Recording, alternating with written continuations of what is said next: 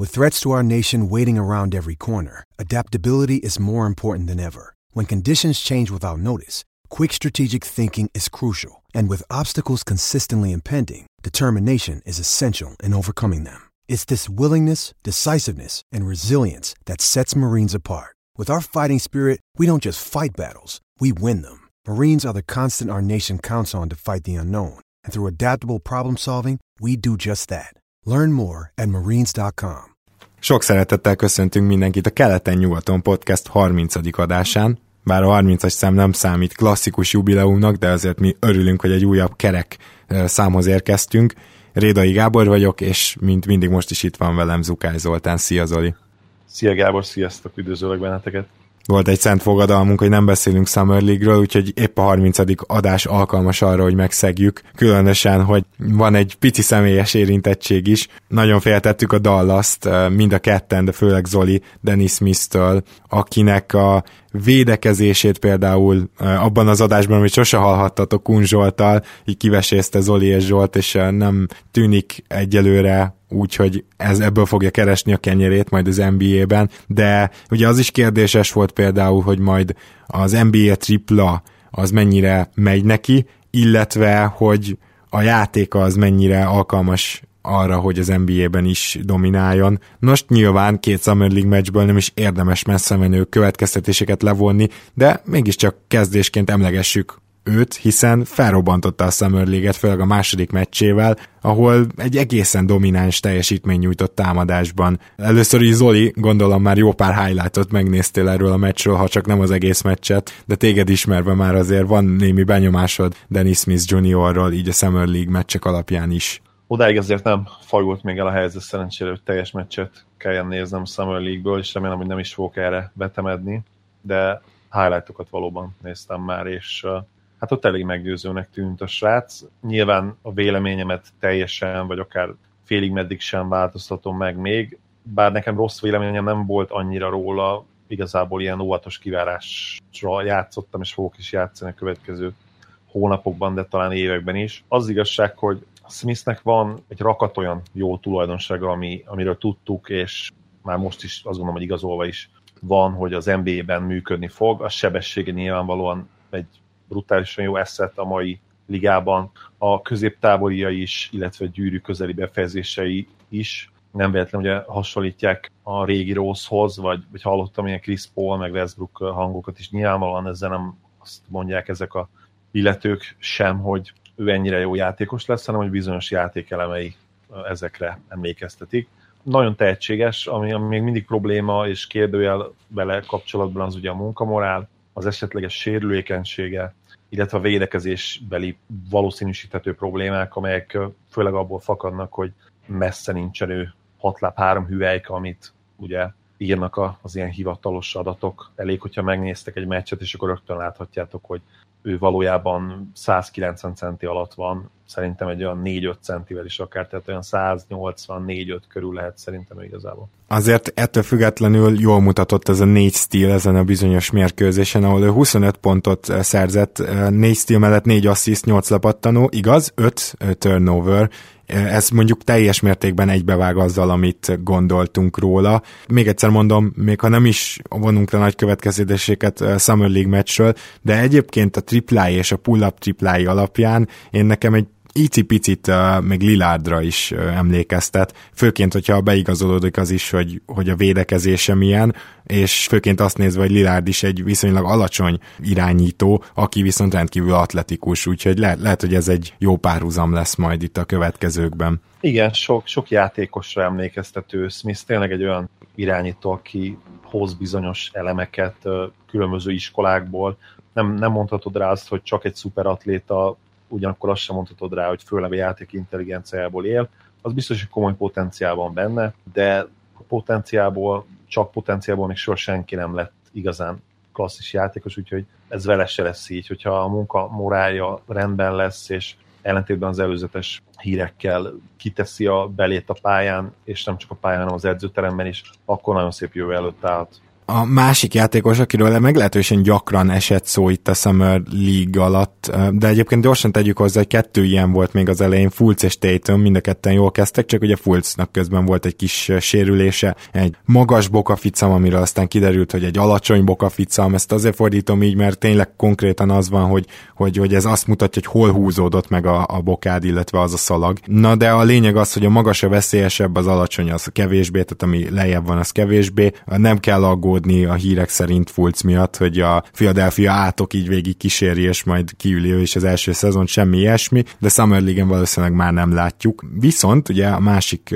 dolog, hogy Tatum mind az orlandói, mind a Las Vegas-i állomáshelyen elég jónak tűnik, Kicsit másként én azt gondolom, mint Dennis Smith, mert mondjuk úgy, hogy passzolásban nem jeleskedik, amit, amit lehetett várni, de rendkívül jól támadja a gyűrűt, jól egyegyezik, és szép megoldásai vannak. Kicsit azért vannak ezzel ilyen fenntartásaim, tehát még Dennis Smithnek a teljesítménye a Summer League-ben sokkal inkább látom, hogy azt az NBA-ben is valami hasonló lehet, egy irányítónál ez, ez, ez mindig sokkal jobban korrelál. Addig Tatumnél mondjuk ezek a múvok, ezeknek a felét lehet, hogy leblokkolják, vagy, vagy nem igazán tudja mondjuk egy NBA védő ellen megcsinálni, és nagyjából pontosan az, amit lehetett tőle várni. Tehát nem az történt, hogy hirtelen sokkal többet mutat, hanem az ő játék a kapásból nagyon jó egy Summer League-hez. Tátomot megmondom őszintén, hogy kicsit szkeptikusan kezeltem veled hozzá hasonlóan, viszont abban nem értek egyet, hogy, hogy az ő játéka vagy ezek a megmozdulások, amiket említettél, nem feltétlenül lesznek sikeresek az NBA-ben. Az biztos, hogy kell majd egy kicsit a, a nagy ligához hozzáigazítani a játékát.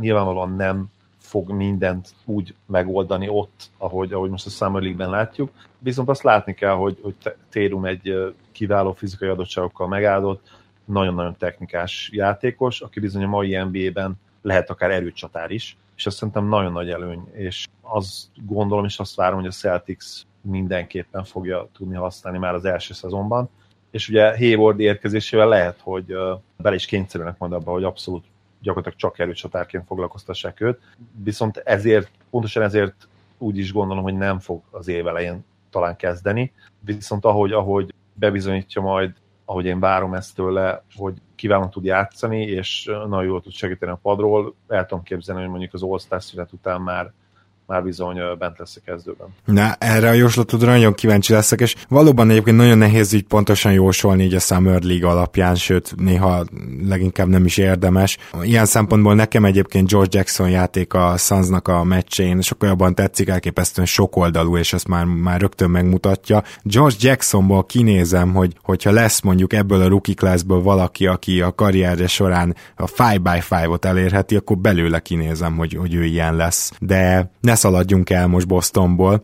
mert hogy van egy adósságunk. Ugye az előző, előtti podcast végén így fogadásokat kötöttünk, hogy Hayward hol marad, majd az előző podcast elején, amit nem hallhattatok, mert ugye sikerült lehagynom az első hat percet, amit valamilyen oknál fogva külön vettünk fel, abban sem beszéltünk a Boston és az egész free agent piac legnagyobb igazolásáról, ez pedig az, hogy Gordon Hayward végül is ugye a Bostont választotta. Azt hiszem, hogy sok beszélni való olyan szempontból nincsen, hogy a Bostonnak elképesztően kellett egy ilyen olyan opció, aki jól védekezik, aki wing, tehát ugye gyakorlatilag 2-es, 3-as, 4-es poszt most már az NBA-ben, nagyjából ezt jelenti a wing, és, és aki le tudja ütni a labdát, tud akár szervezni is, és Hayward kiváló fit Bostonba, ez kétségtelen. Az más kérdés ugye, hogy ehhez kellett egy kicsit takarítani, ezt megtették, mi már kifejtettük azt, hogy a Bradley trade mennyire értünk egyet, vagy nem, lehet, hogy Danny Ainge egyszerűen csak úgy volt vele, hogy mivel mindenképpen elvesztik, most még értékre váltja, de nem Morris lesz az, aki új lendületet adhat jövőre a Bostonnak, hanem egyértelműen Hayward. Én nagyon kíváncsi leszek arra, hogy hogy tudják megtalálni majd Brad stevens úgy az egyensúlyt, hogy Isaiah Thomas, aki contract van, és többször lenyilatkozta, hogy a pénzszállító autókat majd várja a háza elé, meg Maxot szeretne, Szóval, hogy ez a két ember hogy tudja majd kielni magát a pályán támadásban. De ha valaki, akkor Stevens erre alkalmas, hogy megoldja. Úgyhogy a Boston szempontjából ez nem csak érthető, hanem jó igazolás. Ennél okosabbat én sem tudok mondani, de te is megpróbálkozhatsz vele akkor, Zoli. Felhoztam most Thomas személyét, és már elvetted a kedvemet az értékelést a valahogy én ezt, ezt akkora hibának tartom, hogy, hogy ennyire egyértelműen feltettek, hát ha nem is minden, de mindenki tudomására hozták azt, hogy ők a jövőt Thomasszal képzelik el, ami hát engem egy kicsit elszomorít, megmondom őszintén. Kedvelem Thomas támadójátékát, de megint, megint csak azt tudom mondani, hogy ez egy hatalmas hiba lesz szerintem a Celtics-től, ami akár a különbséget is jelentheti majd egy 4-5-6 év múlva egy bajnoki cím, vagy egy nagyon-nagyon jó csapat között. De mindegy, most ugye Thomasról már ne beszéljünk, ez gyakorlatilag egy eldőlt dolog, úgy, úgy tűnik. Hayward megszerzése ettől függetlenül szerintem kiváló húzás, már csak azért is, mert ugye semmit gyakorlatilag nem kellett feladni érte, leszámítva persze, amiről beszéltünk, hogy kellett neki helyet csinálni, de én azt gondolom, hogy ha ők Bradley-t választották erre a célra, hogy helyet csinálják neki, akkor az azt jelenti, hogy egyébként sem kapott volna Bradley nagy szerződést tőlük, akkor sem, hogyha Hayward végül úgy döntött volna, hogy marad a jazznél. Kiváló játékosról beszélünk, aki a legjobb korban van, 26 éves, az valóban igaz, hogy ez volt az első igazi elit szezonja, és tegyük hozzá, hogy most sem feltétlenül úgy játszott az alapszakaszban, mint egy első számú opció, de a play azért, azért egészen kiváló volt. Ugye az alapszakaszban kicsit statozzunk, mert úgyis régen statisztikáztunk, szerintem a playoff környékén. Szóval az alapszakaszban 22 pontot átlagolt, 5,4 lepattanóval és felkerekítve 4 asszisztal, és azért egy stilt is hozott, és e- egészen jó ember, ember elleni védekezést mutatott be, tehát ő ugye nem ez a nagy besegítő védő, de, de egy az egyben ki, kiváló. És a, és a mai NBA-ben azt gondolom, hogy ez egy, ez egy nagy érték. Ráadásul, hogyha stevens meg tudják tényleg kicsit csinálni ezt a Celtics védekezést, én azt gondolom, hogy ő még védőként is abszolút elő, előre léphetne.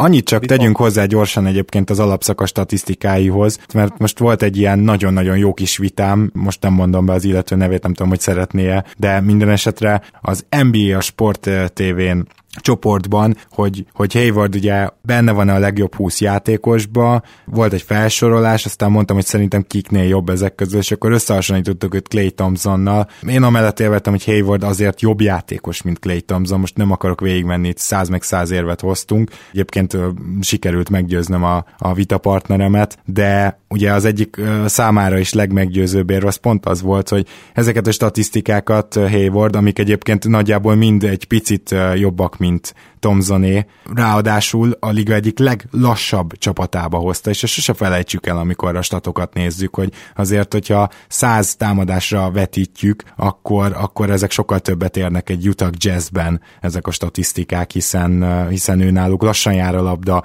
lassan félpályás támadásra építettek, és egy kifejezetten erős védekező csapat voltak így, hát sokszor kényszerítették az ellenfelet is akár a 24 másodperces támadóidő végigjátszására. Szóval éppen ez ezért nemes egyszerűséggel sokkal kevesebb statisztika gyártási lehetősége is volt Haywardnak egy jazzben.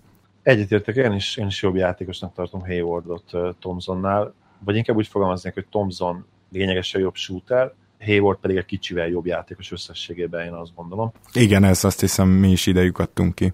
Ami a támadó játékot illeti, az Hayward azért lesz nagy segítség ebbe a Celticsbe, mert Thomason kívül tényleg azért nagyon, nagyon durván hiányzott a play ez a szervezés. Sok, sokszor kikottunk oda, hogy az igazi probléma a védekezésükkel volt, ami természetesen igaz is, és hogyha jövőre úgy akarnak kiállnak Cavaliers ellen, hogy legyen bármiféle esélyük, akkor nyilvánvalóan a pálya azon oldalán kell több melót csinálniuk, és komolyabb eredményeket, javulást elérni. De, de a félpályás támadásaikhoz azért nagyon-nagyon jó lesz Hayward, és én azt várom ettől a lépéstől, hogy, hogy kicsit Horfordot is olyan szerepbe teszi, amivel ő igazán tud mozogni, tehát második számú opcióról visszamegy harmadik számú opcióba, illetve, illetve Thomas hatékonyságát is talán még inkább egy kicsit megnövelhet, és hát természetesen azzal, hogy Hayward valakit kiszorít majd valószínűleg a kezdőből, és az lehetséges, hogy Crowder lesz, azzal meg a Celtics padja fog jelentősen erősödni szerintem a tavalyhoz képest. Még úgy is, hogyha azért elveszítették Bradley-t, illetve Olniket is. Hát igen, mondjuk ez kérdés, mert ugye a tavalyi igazából alapszakasz kezdőből két embert veszítettek el. Azt nézve, hogy gyakorlatilag a Boston jelen pillanatban irányítókból, hármasokból és centerekből áll, vagy hát Horfordot nevezhetjük négyes ötösnek, az a legvalószínűbb, legalábbis én most erre tippelnék, hogy egy irányítóval, három darab hármassal, tehát mondjuk úgy akkor wingel, hogyha már Brad Stevens átfogalmazta itt nekünk a kosárlabda posztokat, és egy centerrel, vagy névleges centerrel állnak majd ki. Ebbe Hayward bőven belefér, és Crowder is bőven belefér. Nem gondolom, hogy, hogy jelen pillanatban akár Zizic, akár akiről majd majd beszélünk Aaron Baines miatt Horford négyesben kezd majd, bár egyébként kinézen Stevensből, hogy akár meccsről meccsre változtatja, mert lehet, hogy a lepattanózás miatt nem árt majd egy nagy test a palánk alá. Minden esetre hogyha most tippelnem kéne, akkor nem Smart lesz az, aki kettesként kezd, hanem Hayward lesz az, aki kettesként kezd akár. De hát ezt majd meglátjuk, elképesztően sok variációs lehetősége lett így a Celticsnek, és azt gondolom, hogy ez is rendkívül fontos. Nézzük meg azt is azért, hogy a jazzzel mi történik, mert ugye végül is elvesztették Haywardot, és mindent megtettek azért, hogy megtartsák. Gyakorlatilag Joe Inglesnek akit nagyon-nagyon szeretünk, de azért egy szép nagy szerződést adtak, ezt minimum elmondhatjuk.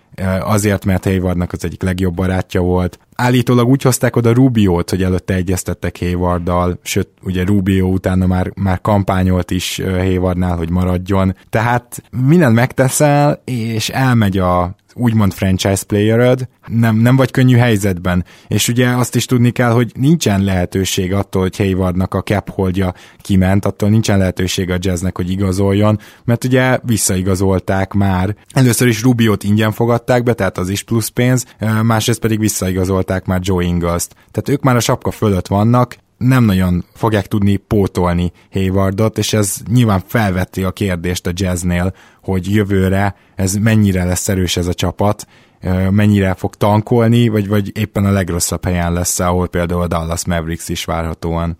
Nehéz válaszolni erre a kérdésre még nyilván így, viszont uh, már beszéltünk a nyári ligás játékosokról, akkor érdemes megemlíteni Donovan Mitchell, aki talán a harmadik számú sztárja eddig a nyári ligának, és hát elég durva módon dominálja a meccseket. Ma olvastam egy olyan cikket, hogy akár még Haywardot is pótolja jövőre, ami nyilvánvalóan hát egy ilyen hurrá optimista írás szerint egy jazz közeli forrásból de az biztos, hogy Mitchell mutatott már most olyan dolgokat, ami alapján arra következtethetünk, hogy belőle elég komoly játékos lehet. Rubio szerintem erre a szerepre tökéletes, hogy kihozza maximumot egy nagyon fiatal játékosból, aki atletikus, de azért elég technikás is, és ha már ugye említettük, a, hogy mi lesz a jazzzel, nem gondolom azt, hogy Hayward nélkül lehet esélyük arra, hogy olyan jók legyenek, mint tavaly, ez nyilvánvalóan egy pipe dream, egy álom lenne, viszont ahol Rubioval egy kicsit többet nyerhetnek, az szerintem az, hogy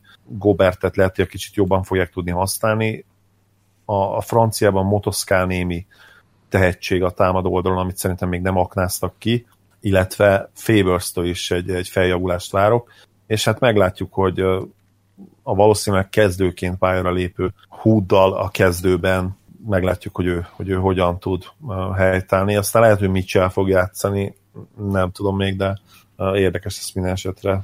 Hát igen, abban teljesen egyetértünk egyébként, hogyha a jazznek vannak még playoff álmai, megnézve azt, hogy természetesen ez egy fiatal csapat, és bennük van a fejlődés még így is, azért Favors-től egy sokkal jobb év kell, mint az előző volt, ami a többi között sérülések miatt sem volt tökéletes neki, de ettől függetlenül azért vissza kéne térni arra az útra, amit az azt megelőző évben járt. Ráadásul azért nála az is kérdés, hogy mikor megy ki a tripla vonalon kívülre, és ez is egy fontos kérdés, főleg, főleg Rubióval a csapatban, mert ugye ott viszont azért egy shooting jelenlétet mindenképpen vesztettek George Hillhez képest. Na de, akkor nézzük meg azt, hogy mik történtek, mióta legutóbb jelentkeztünk. Az első hír az mindenképpen az volt, hogy a Hawks nem meccseli Tim Hardaway-nek a szerződését, hát azt hiszem, hogy ezen egy pillanatig sem lepődtünk meg. Tulajdonképpen beszéltünk arról, hogy a Knicksre nézve ez milyen következményekkel jár, hát a Hawksra nézve is beszéljünk a következményekről. Gyakorlatilag olyan szinten van lebontva most ez a keret, ilyen szép magyarul fogalmazva, hogy én nem tartom kizártnak, bár a Budenholzer Magic az lehet, hogy működik majd, de nem tartom kizártnak, hogy jelenleg a legrosszabb kerettel rendelkeznek az NBA-ben. Barás, ez biztos, hogy top 3-ban vannak ezen a téren, viszont az is egyértelmű, hogy nem a megfelelő edző ül ott a padon, hogyha az a cél, hogy minél kevesebb meccset nyerjenek. mert én Budenholzerben nem nagyon nézem ki, hogy ő tulajdonképpen beáll egy totális tankolás mögé. Hát ugye azt tudni kell, hogy ő egy idő után már a, tehát a kosárlabdával kapcsolatos ügyeknek is a, a főnöke lett, úgyhogy azért az tény, hogy ő neki ebbe benne van most a keze, hogy lebontották ezt a csapatot, úgyhogy valamilyen szinten kell, hogy ő is mögé álljon, de gondolom arra céloztál, hogy hogy ő speciál a saját játékrendszerével akár mondjuk Popovicsra azt mondjuk, hogy egy csapat nyugdíjassal is 30 győzelmet hozna, akkor Budenholzerre is gyanús, hogy egy 20 győzelmet az bárkivel összehoz.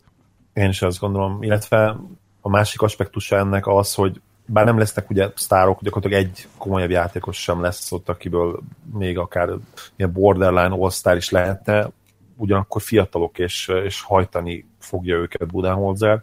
Tehát nem, nem lesz olyan, hogy mondjuk ki, kiültet két-három embert, és akkor attól uh, hirtelen lényegesen rosszabb lesz a csapat. Szerintem uh, ez lesz talán az egyik hátrány, hogy ő, hátrány, hogy ő egy jó csapategységet ott létre fog hozni, és ha most tippelnem kéne, pont emiatt is tippelném azt, hogy szerintem, nem lesznek ők a legrosszabb csapat. Érdemes megnézni azt, hogy jelen pillanatban így kik vannak abban a csapatban. Uh, hagy teszteljelek már, sorolj fel, légy szíves, legalább nyolc nevet, anélkül, hogy megnyitnál bármit. Nyolc nevet? Aha, nyolcat. Nyolcat. Ne, ne, ne halljam az egér kattogtatást. Nem fogod hallni, megígérem. Várja, hogy gondolkozzam. De Posztonként is mehetsz akár. Kis segítséget. Jó, hát szerintem kezdhetünk úgy, hogy a, az irányító poszton egyelőre egyetlen egy olyan játékosuk van, aki, aki bevethető. Igen, hát az ugye egyértelmű, hogy a Denis barátunkat nem felejtjük ki. Aztán, ő, hogyha tovább mész, tovább mész, hát akkor a kettes-hármas poszton van egy olyan szerződés, ami jó, jónak tűnt egy éve, aztán az idei éve alapján nem tűnik annyira jónak. Szerintem arra a barátunkra gondolsz, aki uh, szerepelt is a, abba a hülye high school sorozatban, ahol volt egy ilyen nagyon idióta futballcsapat. Természetesen nem szerepelt benne, de az egyik főszereplő rohadtul hasonlított rá. Komolyan, ezt nem tudtam. Tehát ah, akkor... Igen, mint hogyha egy baseballra beszélsz. Baseballra így van, beszélsz így van, így van. Egy a... magattabb verzióját láttad volna. Zseniális egyébként. Kettes, hármas poszton van még, bár egyébként Bembrit nem tudom, de, de ugye ő az egyik gyakorlatilag rukinak kezelhető, és a másik, aki viszont tavalyi választott, de azért tavaly már játszott, ugye van még ott egy hármas pozíció, úgyhogy Bembrivel segítettem ki a másik fiatal ott a kettes, hármas pozíció. nem biztos, hogy soha az életben nem tudtam volna megmondani. Tabó nincs még ott? Tabó elvileg free agent, úgyhogy majd kiderül, free hogy visszaigazolják-e. Prince talán? Így van, így van, Prince-ről van szó. Prince. Oh yeah. Jó, Meg és akkor... az egyik kedvencünk is ott van, nem? Mascala. Mascalát most igazolták vissza. Ő is free agent Total, volt. Még totál abban a hitben voltam, hogy még ott van. nem, nem, de őt visszaigazolták. Most Szerencsére igazam lett. Jó, meg okay. nem mondom fejből, de ha jól emlékszem, valami két év, 11 millió, valami ilyesmi. Tehát egy, egy, egy nagyon baráti deal. Nagyon korrekt szerződés, igen. Na most akkor felsoroltunk, azt mondom, Mascalával együtt három, négy, öt, öt játékost, aztán jött két ember a Charlotte-tól, ugye a Dwight Howard cserébe, ugye emlékszel, hogy kik voltak? Uh, hát igen, kedvenc Digom az egyik, ugye? Bellinelli. Igen. A másikat nem tudom megmondani. Uh-huh. Hárman is vannak az NBA-ben. Ennél nagyobbat nem tudok segíteni. Ja, akkor igen, akkor az egyik Plumlee bratyóról beszélünk. Igen, ugye a második legjobb, vagy hát én azt mondanám inkább, hogy legrosszabb, de szóval nem a Knicksnek a, a éppen, hogy bekerülő Plumlee, akit ha jól tudom, most ki is a raktak. Igen, akkor Miles lesz az, mert ugye az, igen. az egyértelmű, hogy... Mézen itt, a, aki, aki a családnak leginkább öregbítheti a hírnevét. Így igen, van. Maximum. Na most Milesnak volt egy jó fél szezonja a Sunsban, és nagyjából ezzel lehet, hogy érdemben le is zárult az NBA pályafutása, amire szívesen emlékszünk. De ugye pár dupla-dupla aztán, mint hogyha ott elvágták volna szegényt egy kicsit. Igen. Hát jelen pillanatban így nagyjából végére értünk azoknak a neveknek, akit így kapásból felsorolunk, hogy az Atlanta Hawks játékosa. Úgyhogy... Uh, volt még egy csere, nem? Tehát Erszant is oda vitték, mint úgy rém lenne. Igen, csak hogy ő is free agent. Hogy ő is free agent, ha? akkor valószínűleg ő, és nem is kapott még gondolom ajánlatot. Még nem. Én reménykedek benne, majd a Raptorsnál kitérünk, hogy esetleg a Raptors ad egy ajánlatot. Azért van felsorolt nevekből egyelőre az következik, hogy van egy nagyjából tűrhető irányítód, Ja igen, tényleg van egy csere irányítójuk, aki európai, és, és most eszembe nem fog jutni, úgyhogy lassan segítséghez folyamodok. Meg nem mondanám. Úgyhogy... Na várjál. Deléni talán? Igen, igen, igen, Malcolm Deléni, úgy is van. És... Hát ő mennyire európai, hát Európából jött vissza. Tehát... Igen, igen, igen, igen, igen. Na, hát akárhogy nézzük, akkor ez a keret, Hát ez gyengébb már most, mint a Brooklyné. Tehát én ezt gond nélkül így gondolom. Attól függ, hogy kit fognak még igazolni nyilván, de... Ja? Egyetértek veled. Talán, hogyha esetleg visszahoznánk ezeket a veteránokat, amiket emlegettünk, és Budenholzer tényleg rámenne keményen arra, hogy most gyerekek itt csinálunk egy csapatot, és kohézió, meg minden, akkor majdnem biztos vagyok benne, hogy simán 5-8 meccset többet nyernek, mint a Brooklyn, de hát miért lennének akkor idióták, hogy ezt megcsinálják, nem? Hát nem tudom, mert, mert még mindig nem nézem ki Holzerből azt, hogy tud a maximum alatt teljesíteni, tehát egyszerűen nem olyan egyző, és nagyon kíváncsi leszek, hogy egy ilyen csapatból a Millsap nélkül milyen védekezést hoz ki. Hát állítom neked, hogy védekezésben még így is a top 15-be lesznek. Erre bárkivel van egy fogadásom, úgyhogy nyugodtan írjátok majd kommentbe meg, hogy ki szeretne fogadni velem. Szerintem top 15-ös védekező csapat lesz az Atlanta. Hát ez talán nem annyira, hogy uh, Brahis fogadás szerintem a részedről, úgyhogy nem gondolom azt, hogy nagyon fognak jelentkezni. Jó, legyen akkor Hú, ez a top 12-t meg nem merem bemondani. Na mindegy, jelentkezik a top 15-re, aki jelentkezik, de akkor lépjünk tovább. Az Atlantát így egy picit ki is beszéltük, és nyilván majd az off-seasonben jobban ki fogjuk ennél is beszélni. Igen, Atlantát megérdemelték, hogy 15 percet beszéljünk róluk. Igen.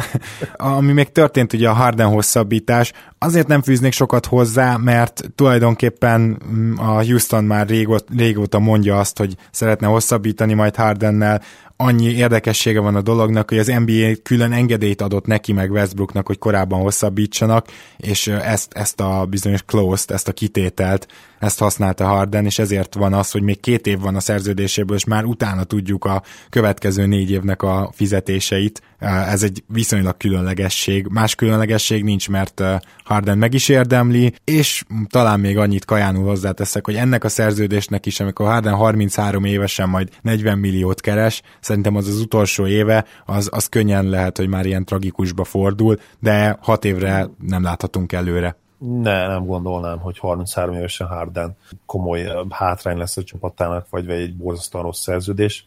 Az ő stílusával szerintem úgy kellene érnie, mint a jó bornak. Nyilván, hogyha nem jön egy valami katasztrofális sérülés, szerintem ő meg fogja szolgálni. Nyilván, nyilván nem 40 milliót, mert szerintem most sem ér 40 milliót egy James Harden, de nagyjából ennek a 60%-et szerintem biztos megszolgálja majd. És hát nagyon sok túlfizetett játékos van mondjuk ki, tehát nyilván ennek alapján is kell szemlélni ezt a dolgot.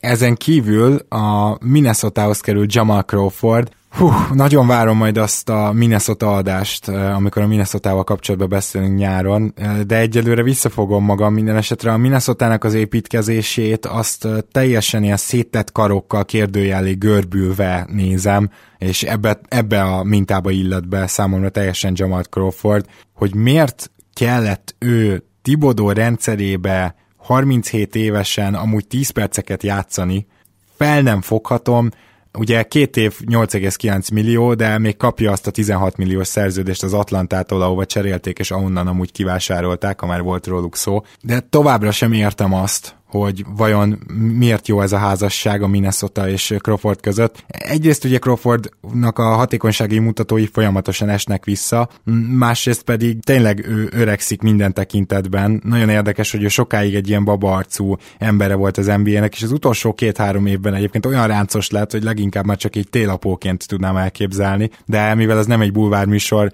nem ez a fő érvem, hanem egyértelműen az, hogy rengeteg ballhandler van a Minnesota-ban most, akik közül ráadásul szerintem egy legalább mindig a pályán lesz, hogy előle elvegye a kevésbé hatékony Jamal Crawford a labdát, és rádobáljon gyakorlatilag téglákat a hármas vonal mögül, meg a hármas vonalon állva, hát tényleg Léci, magyaráz meg nekem, hogy Tibodó vajon mit gondolt, amikor ezt az igazolást megejtette az egyébként full üres kettes ármas posztra, mert hogy, hogy Crawford még csak a harmadik ember ott. Hű, nehéz feladat elé állítottál. Nekem az sokkol egyébként, hogy mennyi Wolves fan szurkoló gondolja azt, főleg kint, de itthon is, itthon is olvastam ilyen véleményeket, hogy ez egy, ez egy jó kis igazolás volt, vagy legalábbis, hogy nem árt annyira. Most ha financiális szempontból nézzük az igazolást, akkor mondhatjuk persze azt, hogy olcsó. Két évre 8,4 millió, tehát évi 4 millió felett gyakorlatilag bagó. Viszont ha kosárlabda szempontból gondolkodsz, és mondjuk Crawfordot, mint kosárlabda játékost is nézed, nem pedig csak mondjuk mint öltözői jelenlétet, vagy pedig egy mentort a fiataloknak, amikben, amiben szintén megkérdőjelezném őt egyébként egy ilyen szerepben. Szóval, ha így szemléled, akkor, akkor miért tényleg fekete kérdés, hogy mi a franc haszna lesz Crawfordnak ebben a miniben? Szerintem semmi. A pályát nem fogja széthúzni, nem fog területet teremteni a többieknek, szuper módon kezeli a labdát, csodálatos, egy probléma van ezzel, hogy 37 évesen már nincs mögötte meg az a sebesség, az az atletikusság, nincs mögötte meg az a dobás, ami egykoron azért részben legalábbis megvolt, még a kiegyensúlyozatlan is volt. Azért voltak olyan szezonjai, ahol ilyen 38-39%-kal dobált a triplet. Most már első képes, tényleg értetlen állok a dolog előtt, mert ha neki komolyan szerepet szállnak ebben a miniben, és itt, itt a komoly szerep alatt akár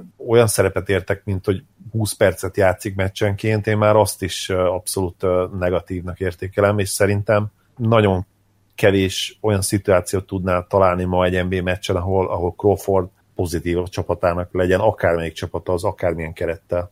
És az a kérdés, azt már ne is feszegessük, majd biztos később kiderül, hogy a minnesota leginkább innentől minimum szerződések vannak, amiket ki tud osztani, és ebből kellene valahogy a kettes-hármas posztra még legalább két embert úgy odahozni, hogy amikor pályára lép a pad, akkor ne legyen közrehelytárgya a csapat. Úgyhogy, úgyhogy ez, e, e, ezzel még lesznek problémák, nem is értem. Viszont a a Gibson szerződésről beszélünk egy kicsit, szerintem még nem, nem beszéltünk róla, ugye?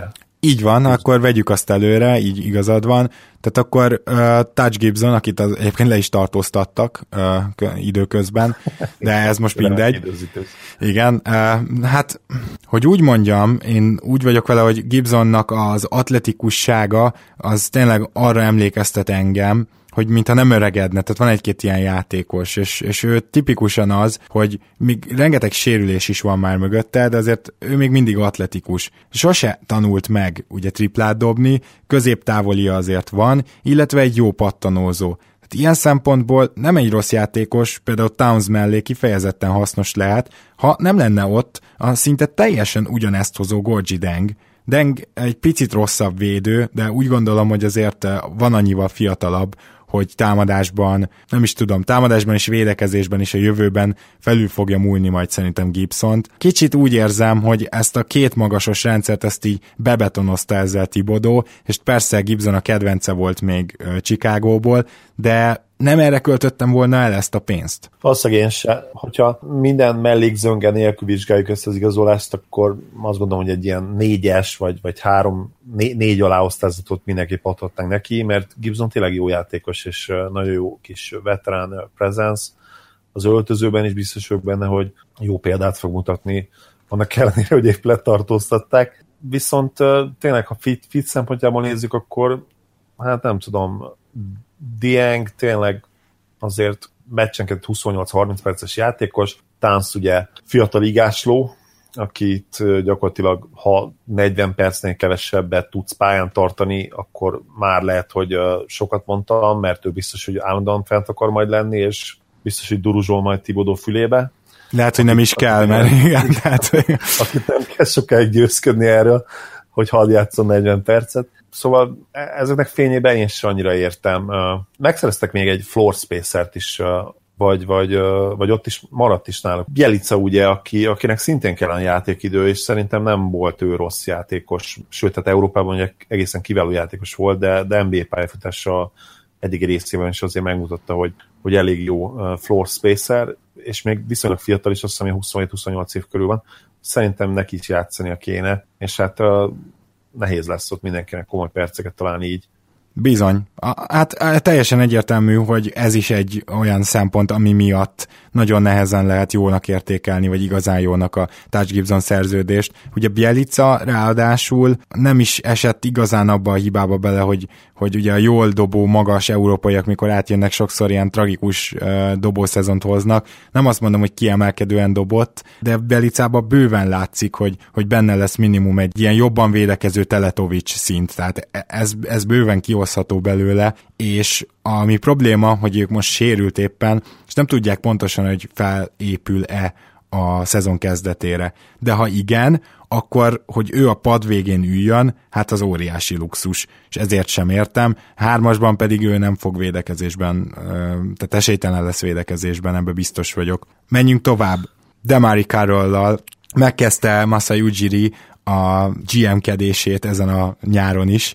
De Mary carroll elcserélték a Brooklyn Netshez egy 2018-as első körösért, egy 2018-as második körösért, ami nem a Torontói, hanem ugye az Orlandóé, még Jeff Weltman, a Raptorsnak az ilyen báb GM-je ment el ugye Orlandóba, és ezért cserébe érkezett ez a második körös, ez is ment a Brooklynba, és cserébe jött egy jó Justin Hamilton, akit azóta már ki is vágtak és stretchelték a szerződését, tehát nem is 3 millióval, hanem csak 1 millióval fogja nyomni a sapkát Torontóban. Hogy ennek mi értelme volt? Egészen pontosan az, hogy bekerült a luxusadó határ alá a Raptors. Ennél azért több, azt gondolom, mert hogy egybe érdemes nézni Masa Ujiri-nak a különböző ilyen mozgásait, és tényleg, amikor beszéltünk arról, hogy Mori és őt tartom a két legjobb GM-nek, szóval vannak olyan dolgok, amiről így beszélnek az NBA-ben, hogy ennek a csapatnak ezt meg kell tenni, és a fele mégse teszi meg. Tehát nézd meg, a Portland ott állt három ugye draft pickkel az idei drafton,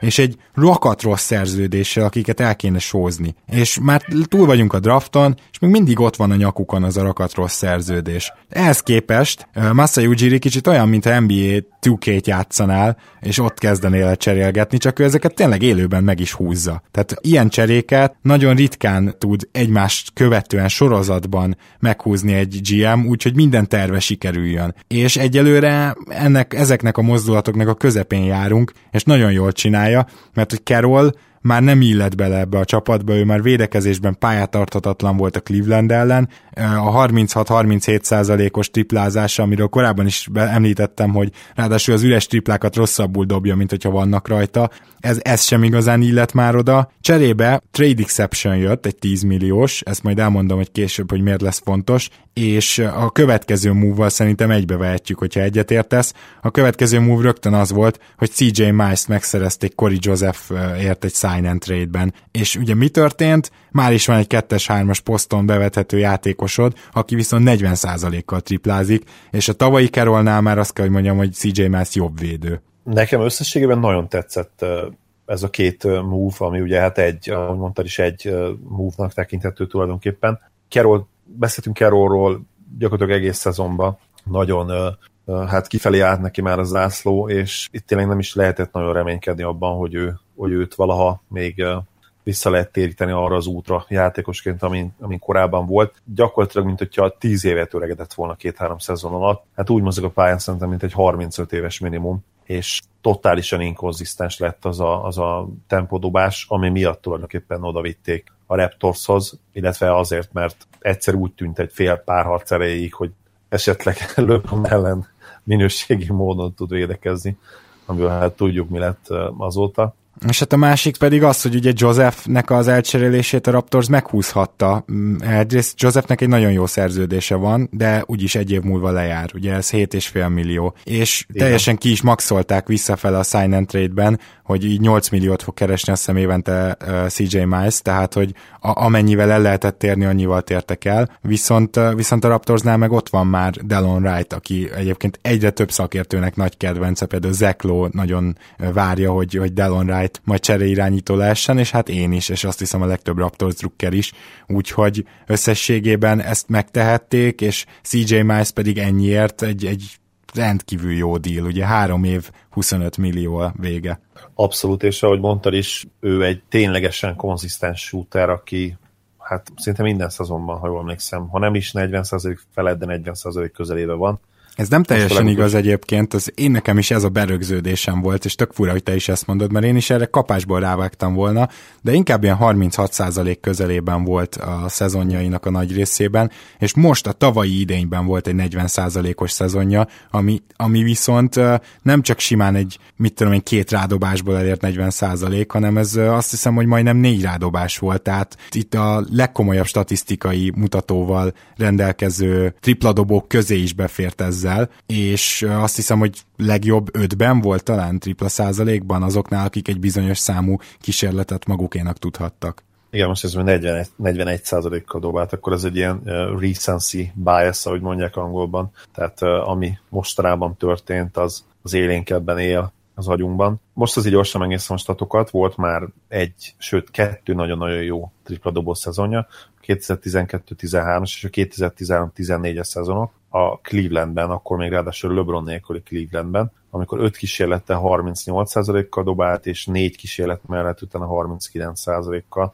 Azt gondolom, hogyha megnézzük ezt a három szezonját, ahol ilyen 4-5 kísérlet környékén, és hát vagy közel a 40%-hoz, vagy 40% felett tüzelt, akkor azért lehet optimista, mint Raptors szurkoló, és remélhetőleg olyan, olyan gravitáció mellett, amit Lowry, és azért még valamilyen szinten DeRozan is meg tud teremteni, hát meglepő lenne, hogyha, hogyha problémái lennének jövőre a, a dobással. Én is ebben bízom, és ugye azt említettük, hogy Masai Ujiri-nek ezek a, a mozgásai, ezeket együtt kell nézni, tehát mi volt ennek a nyárnak a feladata? Vagy, vagy az, hogy szétbontom a keretet, vagy megtartom Laurit, és megtartom Ibakát, és mind a kettőt pont arra három éve tartották meg, hogy korábban is említettük már, amíg Derozan kilépett a szerződéséből, tehát akkor nyitsz egy ilyen három éves windowt, egy ilyen három éves ablakot, és azon belül kell erősödni. CJ Mice ide tökéletes, ugye Norman Powell is valószínűleg játszani fog a hármas poszton, tehát ez a poszt kb. meg van oldva, viszont a négyes poszton bevethető játékosok közül ugye Patrick Peterson azért egy fontos láncem, és akármennyire is jó Pascal Siakam a nyári ligában, egyébként tök jól dobja már a triplát, nem biztos, hogy, hogy vele kellene ezt a négyes posztot megoldani, úgyhogy a következő lépés az, hogy valahogy oda erősítsen a Raptors, és van még valaki, akit lehet, hogy el kéne cserélni, ez pedig Jonas Valanciunas, akinek a lepattanózása nagyon hiányzik majd, de a védekezése miatt igazából pályán tartatatlan volt már a Bucks ellen is több ízben, a Clevelandet nem is mondom, és ugyanez vonatkozna egy Boston vagy egy Washington Washington elleni párharcra is, és nyilván ezekben kell gondolkozni a Raptorsnak. Így hát, hogyha mondhatjuk így, hogy a közepén van Ujiri egy ilyen nyári mozgássorozatnak, és valahogy azt kell egy, egy négyesre cserélni, nem feltétlenül egy az egyben, lehet, hogy Valancsun azt mondjuk egy agyonvédett első körösért valahova oda passzolja Ujiri, ezt kinézem belőle, és akkor így felszabadul hely, még mindig nem ér a sapka alá Raptors természetesen, de azért azt a 8,4 milliós emelit mid-level exception meg ki tudja osztani úgy, hogy ne kerüljön a luxusadó határ fölé, és ez is nyilván nagyon fontos szempont. Úgyhogy én, én azt jósolom, hogy, hogy nem lehetetlen, hogy még Valanciunas elcserélését is látjuk, és ugye négyes poszton pedig, hát J. Michael Green lenne a Pipe Jim, de, de őt biztos, hogy meccselni a Memphis, legalábbis ennyiért, de Ilyasova, akiről korábban beszéltünk, egy kiváló fit lehet a, a Raptorsnak, főleg, hogyha Ibaka a center, tehát akkor Ilyasova mellett minden pozícióban lesz védekezés. És akkor te beraknád kezdőbe Portolt, vagy, vagy Ibakát nyomnád? I- Ibaka le is nyilatkozta, hogy centerként tekint innentől magára. Épp ez az egyik legnagyobb mozgatói rugója annak, hogy Valanciunasnak könnyen lehet, hogy mennie kell. Nagyon fáj a szívem Jónás barátunkért, nekem ő még ma is az egyik kedvencem, és hát hosszú éveken keresztül az egyik kedvencem volt, és kicsit haragszom a Raptorsra, mert vele kapcsolatban is úgy érzem, hogy valahol ők rontották el. Bárnyánál is kicsit ezt éreztem, nyilván az a különbsége, hogy a Digo azért uh, híresen lusta volt, és hát emlékszünk azokra a fotókra az off-seasonből, amikor hát egy szerény 18-15-18 kilót felszedett magára. Na igen, paszta evéssel. Uh, igen. Ennek ellenére őt is egy picit szerintem túl izmosították, túl nehéz lett, és ha megnézitek a, az első Summer League összefoglalóit, még a dobása is teljesen más volt előtte. Hát csak ugye Bosch volt gyakorlatilag az erőcsatár, és így kénytelenek voltak megpróbálni centert csinálni belőle. Valanciunas center volt már akkor is, amikor átjött, viszont nagyon-nagyon rosszul izmosították fel őt is, hát szerintem egy ilyen 5-8 km per órát simán veszített, veszített a sebességéből, és azt gondolom, hogy a régi Valanciunas az a vékonyka gyerek simán jó lehetne ma ilyen B-ben, de, de ez a jelenlegi kiadás sajnos nem. Tényleg Mi? azt érezzük, akárhányszor nézzük, hogy, hogy rossz érában van a srác sajnos. Kicsit azért hozzáteszem, hogy Dwayne Casey egyet teljesen alkalmatlan arra, hogy Valanciunas-t rendesen használja, szerintem. És, abszolút igen. igen és, és mondjuk azért, ha a Valanciunas valahogy elzarándokolna mondjuk a Spursig, akkor én ott kinézem, hogy, hogy megtanítanák annyira védekezni, illetve használnák annyira támadásban, hogy, hogy ott ne legyen egy mínuszos ember. De hát ez a jövő zené egyről Valanciunas még a Raptors tagja, és azért akár hogy is vannak gyengeségei, kétségtelenül az egész NBA, nem is tudom, talán 15 legjobb lepattanózója között van, ez nem is túlzás. Úgy... És ő egyébként low, low post scorerként is az elmúlt három-négy évből szerintem legalább kétszer vezette a ligát például az értékesített horogdobások és uh, horogdobások terén, és azt hiszem, hogy százalékosan is ő volt a legjobb ebben, tavaly mindenképpen 60% felett volt. Egy olyan csapatban, ahol tényleg van egy olyan irányító, aki nem csak, hogy tudja őt tömni a labdával, de akarja is tömni, vagy Szerintem... az egyző esetleg azt mondja, hogy tömd, mert ez, ez is hiányzott szerintem így Torontóban, Igen. gyanítom. Igen, tehát ugye nagyon inkonzisztens volt meccsről meccsre, hogy milyen helyzetekben kapta meg Jonas a labdát, tehát sokszor mutatta magát, és akkor egyáltalán nem kapott labdát, aztán a következő este meg az első negyedbe kapott 6-8 labdát, és hozott belőle ilyen 12 pontot, aztán utána semmi. Nehéz így nagyon, és hát sajnos ugye a védekezésbeli problémákkal együtt azt gondolom én is, hogy, hogy Kézi is és Massa is eljutottak arra pontra, hogy, hogy hát lemondanak erről a projektről nagy valószínűséggel. Így van, ahogy David Griffinről is lemondott a Knicks, mégpedig azért, mert nem voltak hajlandók eltávolítani ellen Houston-t. Igazából egy olyan bohózatnak lehetünk a tanúi, ami már nem igazán igényel kommentált a mi részünkről. Elég csak így, lehet, hogy majd csinálunk egy olyan adást, ahol csak így végigolvassuk a Knicksnek így a nyári mozgásait így egymás után és aztán hagyjuk, hogy így összeálljon egy ilyen masszává, amitől egyszerre sírsz, hánysz és nevetsz. A szagát már el tudom képzelni a masszának, nem, nem kellemes. Griffin szemszögéből nézve nem fura számodra az, hogy, hogy ennyire nincs hatalma ennek az embernek a ligában, vagy, vagy ennyire nincsen presztízse? Ha, ha elképzelem azt, hogy én az ő helyében vagyok, én most nagyon-nagyon szomorú lennék, mert nem elég ugye, hogy kaptam egy lóból ajánlatot az előző állomás helyemen, a, ahol mondjuk ki hozzásegítettem a csapatot egy bajnoki címhez, sőt, a város gyakorlatilag város történetének talán az első major címéhez, vagy legalábbis az 50 év óta az elsőhöz, és aztán nem értékelik a munkámat, aztán át akarok menni a Knickshez, ami szintén ezért egy nagy múltú franchise, még hogyha az elmúlt 15-20, hát igen, talán most már 20 évben közül egy is voltak, és egyszer nem hajlandóak megadni nekem azokat az eszközöket, amikkel sikeressé tehetném őket egyszerűen értetetlen számomra. Uh-huh. Tehát, hogy, hogy konkrétan arra gondolsz, hogy Griffin kezében nem voltak hajlandóak uh, odaadni Igen, hát az irányítást. Ezzel ezt mondták, tehát mert Igen. vagy szintén Ele Houston kiváló játékos volt, de e- executive-ként, tehát ilyen hivatalos, csapathivatalos tagjaként, akár a stábban, akár a vezetőségben kb. semmit nem mutatott még, és csak azért őt preferálják, mert hogy az ő neve Ellen Houston, és ez mennyire jól cseng a, a ugye a Knicksben is játszott, tehát még, még amikor a Knicksnek voltak esetleg jobb időszakai a, az a korai ellen Houstonnal egy picit összeköthető. Nehéz mit mondani. Mm. Mert, mert hogy ez az ellen Houston nem, nem fogja a Knickset újra nagyját tenni. Számomra ez tényleg annyira tipikusan Knicks-es húzás, és most már nem foghatjuk ugye Phil Jackson a dolgot, mert hát őt, őt is kirúgták. Igen, egyébként az is logikus volt, hogy Griffin akarja hozni a saját segéd GM-jét, és hogy ezért akarta eltávolítatni Houston-t, mert hogy ugye amikor Griffinnek nem adott szerződést a Cleveland, akkor a segéd GM-je is lemondott, szolidaritásból, Igen. tehát ő akkor vitte volna a saját embereit, és hát vigye is, hát Griffin jó munkát végzett, erről korábban már beszéltünk, hát majd egyszer megértjük a New Yorkot, de az nem most lesz. A, szeret, szeretném még, hogy az Indiánáról beszéljünk egy nagyon röviden, hiszen ugye oda került Cory Joseph, most már van két tűrető irányítójuk, mondjuk úgy, hogy két nagyon jó kezd, csere irányítójuk van, Deren Collison és Cory Joseph személyében, és hogyha azt megnézed, hogy mondjuk a kettes poszton azért ott van náluk most már Oladipo, illetve ha Lance stephenson valamennyire használják, akkor azt itt fog történni, és valószínűleg hármasként használják majd Glenn Robinson mellett a most leigazolt Bogdanovicsot. Azon kívül ott van Young és Turner, akik egy ígéretes magas páros, akkor, mikor múltkor mondtuk, hogy nem értjük, hogy mit akar csinálni az Indiana, én megértettem, nagy valószínűséggel az Indiana play ba szeretne jutni a nyolcadik helyen.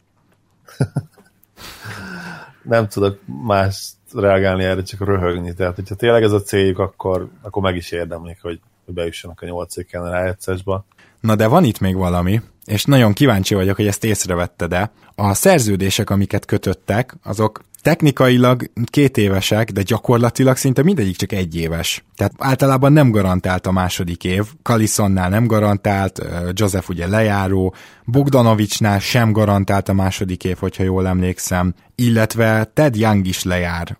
És ez... Tehát, amit mondani akarsz az az, hogy őre oda akarják vinni Löbront és Durantot is. Ezt szeretnéd mondani. Hát, hogyha nem is őket, mert hogy Durant lesz csak szabad ügynök, ugye LeBron már nem, de, de én azt gondolom, hogy itt arról van szó, hogy az Indiana nem akar teljes tankba átmenni azért, mert jövőre nagyon kevés csapatnak lesz helye, és ebben egyébként teljesen igazuk van. Jövőre ennél is sokkal úgymond szárazabb lesz a piac, ennél is sokkal kevesebb pénz lesz, és azok a free agentek, akik akkor nagy nevek, azok közül szinte biztosan jut majd valaki az Indiánának. Úgyhogy ilyen, ilyen megfontolásból viszont nem rossz akkor már, hogy a nyolcadik helyen a playoffba akarsz jutni, hogy legalább nem azt mutatod, hogy figyelj, itt egy hógyenge csapat, gyere ide, mert van pénzünk, hanem azt mondod, hogy itt egy borderline play, playoff csapat, gyere ide, és akkor ismét visszaszállunk a harcba. Úgyhogy, hogyha ez a gondolat van a dolgok mögött, akkor nem biztos, hogy rosszul jönnek majd ki belőle. Durának nincsen player optionja jövőre? De van, de hát ugye nyilván nem fog vele élni. Ő nem fog vele élni, ha azt mondod. Viszont LeBron akkor uh, nagy összességgel korlátozás nélküli free agent lehet. Igen? Miért? Én úgy tudom, hogy ő már megkötötte a hosszú szerződését de mindjárt megnézem neked. Ez a nyáron? Szerintem nem. Nem, ő tavaly hát ugye... kötötte meg a hosszú szerződését, emlékeim szerint. hát ugye... Aha, nem, neked van igazad. Tehát ő, neki van egy jó player optionja jövőre, úgyhogy LeBron is gyakorlatilag szabad azért, lesz. Azért álmodik, álmodozik arról a Lakers, hogy, hogy Paul George-ot és LeBron-t is oda viszik jövő nyáron, ami hát minimum meglepő lenne. Igen. Na mindegy, hát szóval az Indiana terveiről ennyit, így akkor hosszú távon, és kíváncsiak vagyunk, hogy mire mennek a szezonban. Aztán még történt egy-két apróság, Ellen Williams a Sunsnál 3 év 17 millió. Kicsit soknak tűnik egy jó fél év vagy két hónap alapján, de azért egy fiatal gyerekről beszélünk, azt gondolom, hogy még ez jól is elsülhet, és tulajdonképpen a Sunsnak annyi helye van, hogy abszolút nem fogja őket zavarni ez az évente mennyi 6 milliónál kevesebb összeg a sapka alatt. Nekem nagyon, nagyon érdekes információ Ellen Williamsről, kérdezd meg, hogy mi az. Oké, okay, mi az érdekes információ Ellen Williamsről? Semmi az égvilágon, semmit nem tudok róla. Értem. Nos, akkor maradjunk is ennyiben. A nagyon kevés történést nem vettünk át, ebből az egyik az, hogy Geoffrey Laverne, hogyha jól mondom a nevét, de lehet, hogy Laverne. Hívjuk uh, Lavar, Lavarnyónak, és akkor... Lavarnyónak, oké, okay, úgy biztos jó lesz. A Spurshöz került, miután ugye renounce a jogait az Oklahoma City Thunder. Igazából egy... Igen, Facebookon osztottad meg velem azt a hírt, és én úgy reagáltam rá, hogy Lavarnyó tipikusan Spurs játékos, és szerintem ebben egyetértünk. Abszolút, ráadásul tud uh, triplát dobni, ami a Spurs magas emberek körében nem volt túl gyakori tulajdonság az elmúlt években. Még Aldridge-nek sem sikerült ezt olyan igazán magas szinten művelnie, úgyhogy ha másért nem, ezért mindenképpen megérte szerintem a Spursnek odaigazolni, hogy a Red Mambának lehet, hogy ő lesz majd hosszú távon a pótléka. Igen, hát Gasson, Gasson ugye kiválóan triplázott előző szezonban, sőt, hát azt hiszem, hogy vezette is a ligát százalékban, de hát... Kb. meccsenként egy rádobásból. Ne, nem, nem sokat emelt rá, igen. igen. Reggie Bullock, Detroit Pistons meghosszabbította, mi más tehetne a Detroit, most, hogy lemondtak, lemondtak KCP-ről, nyilván semmit, Reggie Bullockot meg kellett tartaniuk, mert helyük így sincs, hogy külön igazoljanak. Én igazából Bullockot annyiban követem, hogy még, még a Clippersnél ilyen egész tehetséges valakinek tűnt, aki amikor pályára lép, akkor mint a tudna védekezni, meg néha beesik a triplája, és hogy akkor lehet, hogy ebből egy jó 3 plus D ember lesz. Csak hogy pont a Clippersnél, ahol szükség lett volna egy ilyen játékosra, és pont a 2-3-as poszton, na ott nem került be a rotációba, aztán így eljutott Detroitba, ahol teljesen ugyanez a helyzet. Szóval valami biztos, hogy nem kerek vele. Ettől függetlenül az, hogy most két évre 5 millió dollárért, tehát a minimumért hosszabbított a Detroit, az, az természetesen egy jó deal. Hát most a pad végére is kell valaki, ennél olcsóbban gyakorlatilag nem is lehet igazolni, úgyhogy nem, nem baj, hogy ő ott van. Azért ő fizikálisan még mindig egy, egy jó játékos, és hogyha más nem, akkor legalább hajtani, hogyha muszáj, akkor be lehet küldeni. Ennél több na használt nem hiszem, hogy veszi majd a Detroit. Igen, Bulok azon játékosok egyike, akiknek ilyen sztár fizimiskája, meg fizikuma van, és ha ránézel, azt gondolod, hogy hát ő egy szupersztár, aztán a pályán nem igazán mutatta ebből sokat, hát nyilván nem véletlenül, mert a képességé ugye nincsenek meg hozzá. Így van, lezárásként, mert hogy több igazolás, amiről nem beszéltünk, hogyha jól tudom, nincs, de majd írjátok oda, hogy mit hagytunk ki kommentekben. Lezárásként kérdezem, hogy hallottál-e róla, hogy a Miami tulajdonképpen hogy tudta beszorítani a sapka alá a szerződéseit, tehát ugye kikről van szó, Dion Waitersről, James Johnsonról, Olinikről.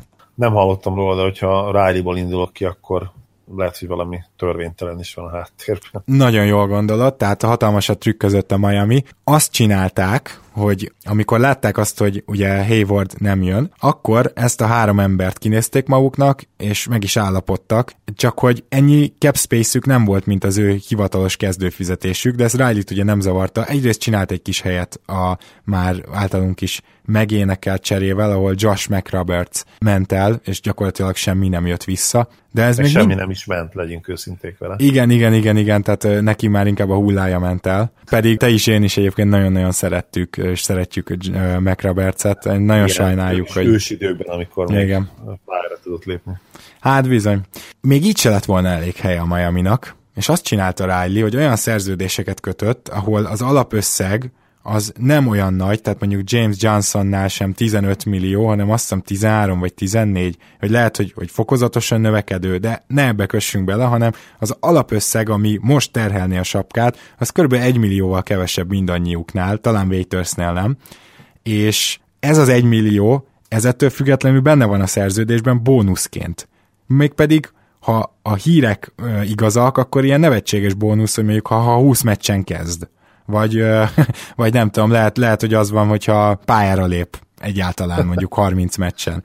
Viszont ezek a bónuszok csak akkor aktiválódnak, és csak akkor számítanak be a kep alá, amikor már ugye megtörténik a feltétel. Addig nem, Hát, és, és gyakorlatilag ilyen nagyjából egymilliós bónuszokat levonhatunk minden egyes szerződött játékosnál, és így fértek be a sapka. Hát nem a sapka alá, így tudták úgymond a saját sapka alatti helyükből leigazolni ezeket a játékosokat. És nagyon érdekes szerintem, hogy hogy ezt lehet, hogy mostantól minden csapat alkalmazni fogja, és ha ez így lesz, akkor egy éven belül ö, szabályváltoztatás lesz a CBA-ben. Az biztos.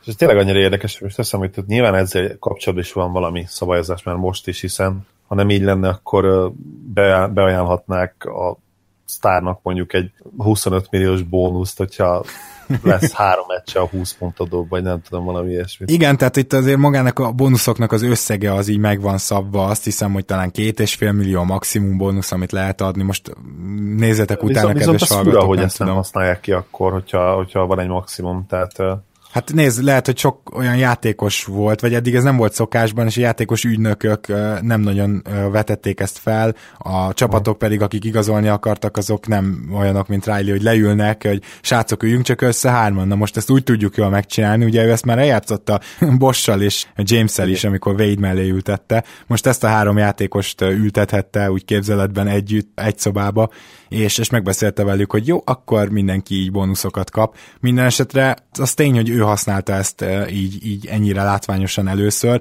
és szerintem, ha a többi csapat elkezdi használni, akkor azon nyomban módosítani fognak a CBA-ben. Én is azt gondolom, az NBA nem szereti ö, ezeket a kis kapukat, még akkor se, hogyha a, az írott betű szerint ö, legálisak. Bizony. CJ Watson kitette a Orlandó, és leszerződtette Shelvin Meket, ezt kihagytam, úgyhogy szerintem zárjuk le ezzel. Mégpedig azért, mert hogy Watson kitenni, oké, okay, ez király, mert ugye ebből az 5 milliós szerződéséből 1 millió volt garantált, és a sérülései nyomán egyetem pályára se tudott lépni, de hogy most az Orlando a meglévő cap space-éből miért küld egy csereirányítóra, aki egyébként nem rossz, tehát egyértelműen csereirányítónak meg szerintem legit, amikor ott van DJ Augustin, aki szintén egy legit csereirányító, és ugye Paytonra tették föl, hát nem a franchise-ot, az túlzás, de, de mégiscsak Paytont választották. Tehát most arra a posztra hoztak egy Shelvin Macket, azt hiszem évi 6 milliót fog keresni, talán két év 12 millió volt. Úgy, hogy így már nincs igazán erősítésre lehetőségük, mert már csak talán 8 millió helyük maradt a sapka alatt, de a kettőt összeadod, az 14 millió, abból viszont egy, egy normális jó játékost is lehetett volna hozni. Tehát, hogy mi értelme volt ennek az igazolásnak, halvány ötletem sincs és úgy látszik, hogy az Orlandónál hiába történt a GM csere, folytatják az ilyen felemás múvokat. Nehéz eleve a Magic dolgaira általában olyan választ találni, ami, ami hát értelmes lenne. Ez is tulajdonképpen beleélik ebbe a mintába. Csak ismételni tudnám a gondolataidat, fogalmam sincs, hogy miért vitték oda tényleg ö, harmadik szám irányítónak. Bár small bolt időnként szoktak játszani, de azért még hogyha, hogyha berakják mondjuk kettesbe meket, ami mondjuk talán nem annyira lehetetlen, ő, ha jól megszem, egy viszonylag jó fizikumú irányító, Így van. Akkor meg megint ott vagyunk, hogy Hezonja, akkor gyakorlatilag most a végleg megy a levesbe, teljesen lemondtak róla, fura számomra, tehát ilyen veterán igazolás minek, minek az idei Magicbe. Szerintem náluk most azt kellene kitűzni feladatként, hogy megpróbálják ezt a Hezonya projektet megfordítani, csinálni belőle valami játékost, ha más nem legalább felsófolni egy kicsit a csereértékét, hogy, hogy ne bukjanak rajta annyit, és mondjuk kap, kapassanak érte még valamikor egy első köröst. Nem, nem egészen értem tényleg, hogy mit akarnak. Náluk is én egyértelműen arra mennék rá, hogy, hogy minél, minél rosszabb szezon fussunk úgy, hogy minél jobb legyen a fiataloknak, és minél többet játszassanak. Teljesen egyetértek, és akkor most el is köszönünk, viszont hogyha ezen a héten még mondjuk három-négy nap alatt összejön azért annyi történés, hogy egy órácskát tudjunk beszélgetni, akkor valószínűleg még hallotok rólunk, de ezért kezd már, kezd már a végére érni a free agent piac, gondolom te is érzed. Igen, most már kezd kifogyni a puska pora csapatoknak a az ágyúiból, és én sem várok tulajdonképpen most már semmi extrát, nem is nagyon várhatunk, hiszen a nagy nevek gyakorlatilag lekerültek a, a saktábláról. Hát szedjük, szedjük össze, hogy ki az, akiről még nagyon várjuk az infókat. A, szerintem az Atlanta célpontja lesz, de majd kiderül, kinek a célpontja lesz ugye KCP. Ő, őt várjuk nagyon. Noel visszaigazolását szintén az Atlanta érdeklődik amúgy Noel iránt, de a hírek szerint a Dallas meccseli. Tehát KCP, Noel, J. Michael Green, ugye Mason Plumley és Alex Len, gyakorlatilag Ilyasovát tudnám még mondani, aki nem nagyon kelt el, illetve a Rondo Rose páros, aki lehet, hogy nem is fog, és a maradék azt szerintem nagyjából kiegészítő emberek, tehát ilyen Richard Leba, Mutz, meg hasonlók, akiknek az igazolását mindenképpen érdemes lesz áttárgyalni, de nem csoda, hogy ők a piac végén kelnek el, tehát azért ezen nem csodálkozunk. Úgyhogy lesz még itt anyag, nem tudjuk pontosan, hogy mikor, de akkor mindenképpen jelentkezünk, és addig is köszönöm szépen Zoli, hogy itt voltál ma is. Én köszönöm a lehetőséget 30 jára is, és ha vége is lesz az FA szezonnak, nem kell megijedni, mert utána szerintem akkor elkezdjük majd valódi off-season beszélgetéseket, és hát azzal is lesz meló, meg, meg sok érdekesség, és akkor lehet, hogy akkor már ugye elméletben rákonyarodunk majd igazán a 2017-18-as szezonra. Úgyhogy köszönjük a figyelmeteket újfent, és legkésőbb jövő héten találkozunk megint. Sziasztok! Sziasztok! Ha más podcastekre is kíváncsi vagy, hallgassd meg a Béton műsor ajánlóját. El tudod képzelni, hogy a podcastet, amit éppen most hallgattál, fél év múlva már a mesterséges intelligencia generálja? Mi sem. De ha érdekel, eljötte már a gépek lázadása. Hallgass bele az Embertelen podcastbe. Orsós Lajos vagyok, a műsor házigazdája. Egyelőre még élőben. Egyelőre. Fedezzük fel együtt, hogyan ismerkedik, randizik, mesél és vitatkozik Betty és Péter, két teljesen mesterséges intelligencia. Lajos, a podcast címét mond még egyszer, Léci. Oké. Okay. Embertelen podcast. Ez a műsor a Béton közösség tagja.